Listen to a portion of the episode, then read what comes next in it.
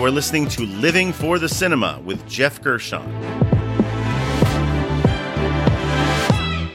I am a cinema enthusiast of all genres, here to discuss with you one film every episode. The good, the bad, and the ugly of what makes each film unique. Spoiler alert. No matter when this film was released, there's a good possibility I will be revealing spoilers about the plot or even possibly the ending, so just be warned.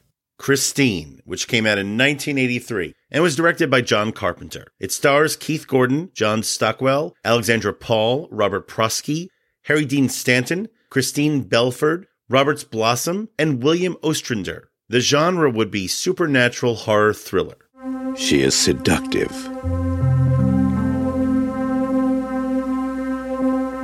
She is passionate. She is possessive. She is pure evil. A 1958 Plymouth Fury.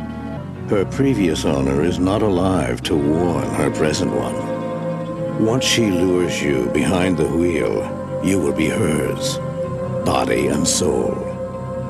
There is no place you can hide, no place you can run, and nothing you can do can stop her. Because how do you kill something that can't possibly be alive?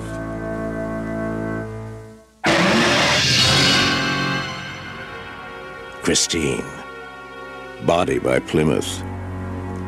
Soul by Satan.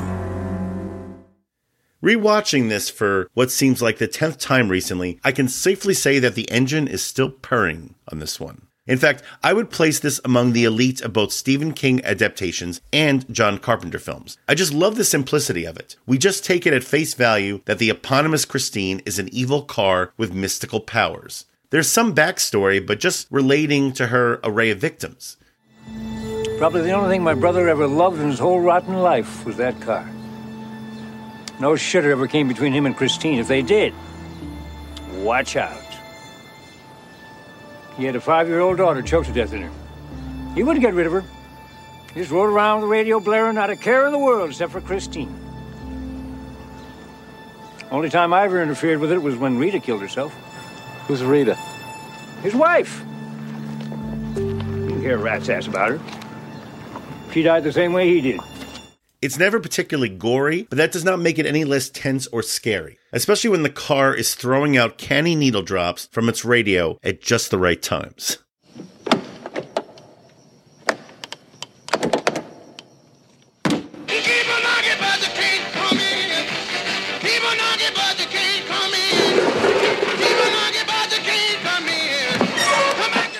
And the cast holds up pretty well too. Though you can make a case that the three teenage, I put that in quotes, Motherfucker, you look 30. leads are a tad underwritten, even as they're each delivering pretty natural performances. Stockwell and Paul are solid, though the standout remains Keith Gordon as the initial protagonist, Arnie. Yes, I say initial because he's clearly not in that role by the end of the movie. Yeah. Let me tell you a little something about love, Dennis. It has voracious appetite. It eats everything. Friendship, family. It kills me how much it eats. But I'll tell you something else. You feed it right, and it can be a beautiful thing, and that's what we have. You know, when someone believes in you, man, you can do anything, any fucking thing in the entire universe. And when you believe right back in that someone, then watch out, world, because nobody can stop you. Then nobody, ever. And you feel this way about Lee. what? Fuck no. Talking about Christine, man. No shitter ever came between me and Christine. He would eventually become a pretty good director, but as an actor, Gordon just kind of does good nebbish and psycho. You at the very least buy that his Arnie is gradually becoming infatuated with his car. And there are joys to be had with some of the more seasoned supporting cast members. Robert Prosky is likely overdoing it a bit as the drunken garage owner, but he's still fun to watch. He's done all his shit in three weeks. Look how cockeyed he looks, Pepper. He's got fucking brand new windshield wipers for a busted windshield. Well, the boy does have good hands. Good hands. Bad taste in cars. as is the great Harry Dean Stanton, who does not have much screen time as the police detective on the trail after Christine's body count starts to rise, but he brings an intelligence to every scene that he's given. Okay. So what do you want, huh? I really like this shade of red, Arnie. Didn't think they still made this anymore. Do they? They still make this shade? Well, they must. I mean, I bought it, didn't I? Where? Baker Auto out on Route 5, okay? You still got the receipt. Tossed it out. You know, it's funny, um, cigarette? No thanks. Usually when somebody trashes a car, we get photographs. Oh, wait, wait, wait. They, they didn't really trash it, okay? Well, that's not what Lee said. As a matter of fact, she was so shaken up, giving me all the details, she broke down crying. The real star is, of course, the car. The bright red 58 Plymouth Fury is a sight to behold, even for someone like myself who's decidedly not into vintage cars. Every image we see of the car's interior and exterior starts to take on some menace. Now, on paper, this just should not work as a main villain, but with a master like Carpenter behind the camera, it does. Even in the most throwaway of moments, like an early scene when the camera closes in on a mechanic placing his half lit cigar on top of the upholstery of the passenger seat. you know just instantly that this mechanic is not getting out of that car alive. Overall, this movie is a clever suspense and thrill machine, topping out at a perfect 110 minutes, just firing on all cylinders, pun intended. The characters are well drawn, and the conclusion is a perfect blend of cynical yet satisfying, which would pretty much describe most of Carpenter's filmography from this very time period, including previous episode The Thing. Now, Christine is certainly not his best film overall, but it's still a damn fun watch. I wouldn't feel so bad if I were you. You two are heroes, you know. Yeah. Real hero could have saved Arnie. We didn't do so hot. Hey, some things can't be helped. Some people do. Yeah.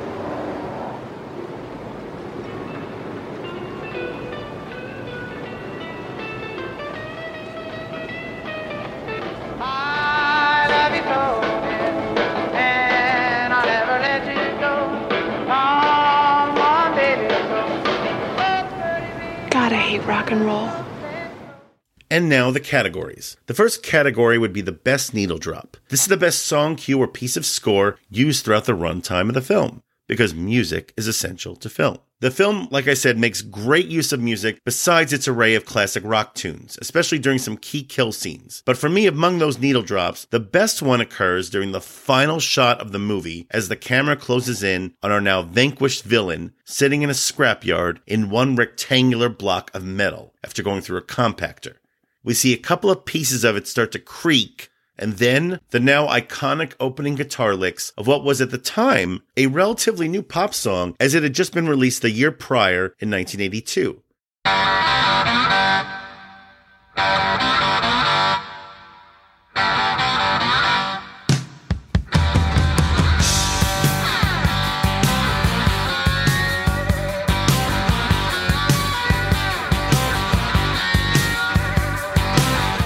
Now, of course, it's considered classic rock and has become one of the most overused needle drops in countless movies since. Here it sounds fresh though. The spoke up, said, Leave this one alone. She could tell right away that I was bad to the bone. Bad to the bone.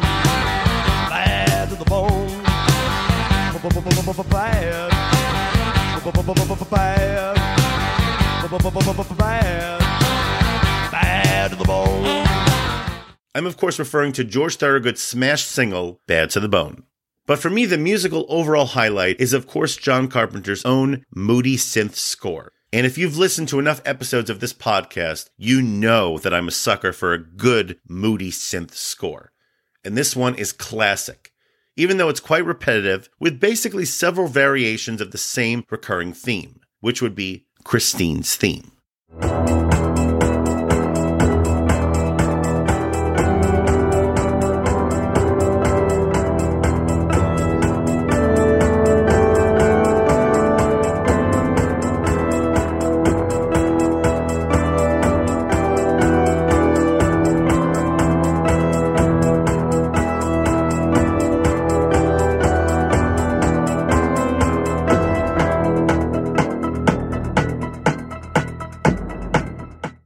Yep, it's basically a fast paced, eerie synth beat where it almost sounds as if this music could be following you. and of course, it kicks in at key points, especially during one standout sequence when we see an inflamed, literally, Christine chasing down Buddy Repperton after blowing up a gas station with his buddies in it. You can figure that out. Buddy is the lead bully played by William Ostrander, looking like a menacing hybrid of early John Travolta and the evil cyclist from American Flyers.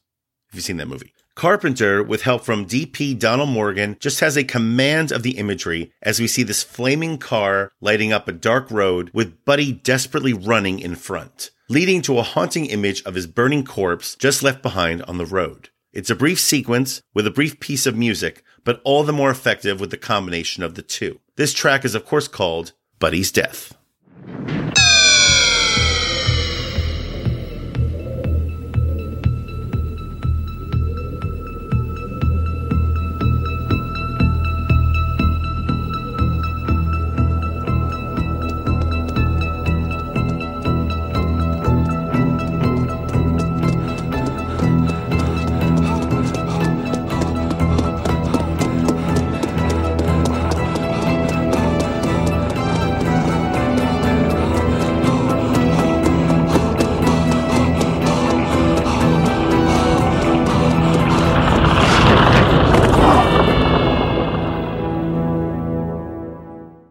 This brings me to the next category, which would be wasted talent. This is the most underutilized talent involved with the film.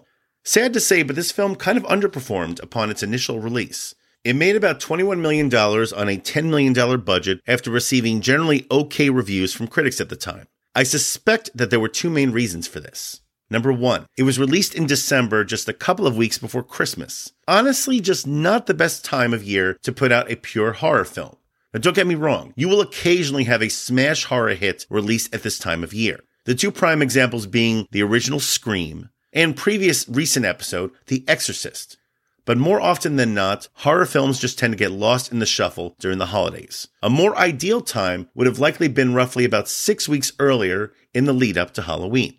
And number two, at this point in the 1980s, there was a seeming glut of Stephen King adaptations being brought to the big screen, and never more so than in late 83 as this film came out within less than a year of the following other ones Cujo, Children of the Corn, Firestarter, and what many consider to be one of the best Stephen King adaptations, David Cronenberg's excellent rendition of The Dead Zone, starring Christopher Walken in one of his best career performances. Yeah, that's basically five Stephen King adapted horror films released within 20 months of each other. Just too many for this particular one to stand out as much. Now, fortunately, Christine did find a second life on video and cable, as did many other films during this time. I believe I first caught it on HBO actually, but make no mistake, I would love to have the opportunity to see this on the big screen. And at the time of release, it still deserved to be appreciated on the big screen. Here's hoping for a theatrical re release at some point. We could get it. The next category would be trailer moment.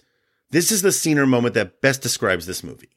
Now, the absolute standout is, of course, a sequence about halfway through the movie as the titular car has now been smashed up by a gang of bullies led by the previously mentioned Buddy Repperton.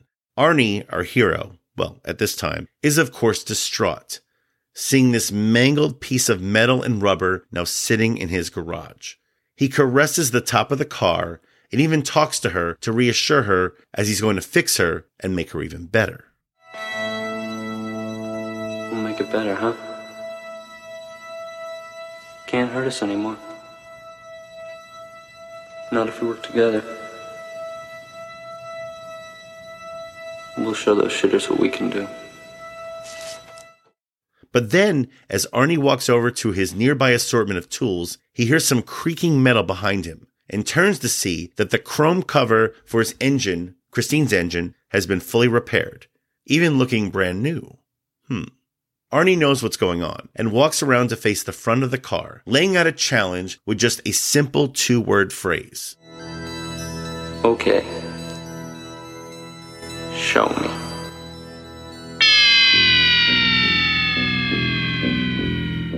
Suddenly, the highlights beam on. Some alluring music kicks in on the soundtrack, and we witness Christine start to, quote, repair herself with no assistance from anyone, even as Arnie looks on adoringly. He and Christine have in essence become one.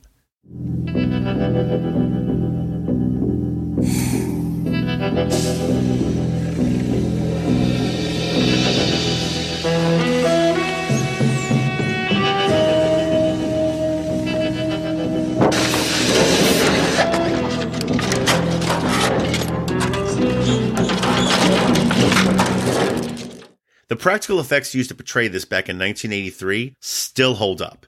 It was mainly done by a combination of reverse photography and inflatable materials shined up to resemble metal. Just amazing, really. The final category would be the MVP. This is the person or people who are most responsible for the success of this film. Now, it's really not that often that we witness the on screen collaboration between two utter genre masters, and gratefully, it was a perfect fit.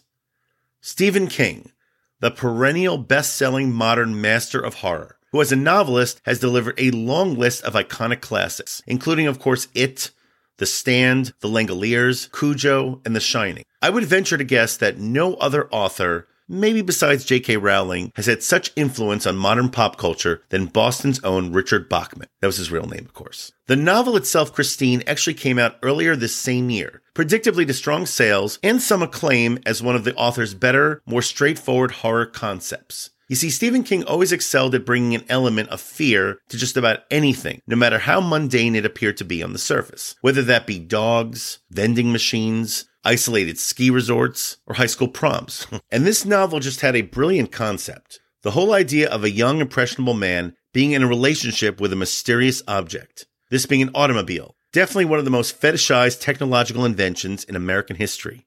Yeah, we know the folks. That this would be optioned and developed into a film adaptation this quickly kind of made sense by this point. We were just a few years removed from the breakout successes of other on screen King adaptations, including The Shining and Carrie. So, yes, by this point, master filmmakers like Kubrick and De Palma had already had a go at adapting his work. So, why not Carpenter? Well, why not indeed, as he had help from screenwriter Bill Phillips, who co adapted the novel with him. Carpenter's interpretation of the story was pretty close, albeit with significantly less gruesome violence and fewer mystical overtones. It's in the novel that we read a specific explanation for why this car is being controlled by supernatural forces, whereas in the movie, it's never quite explained. Much more is left to the imagination in this version, resulting in what I feel is a more effective yarn. For these two titanic talents to combine to deliver one of the best horror films of the 1980s, John Carpenter and Stephen King are your co MVPs. My rating for Christine would be four and three quarter stars out of five.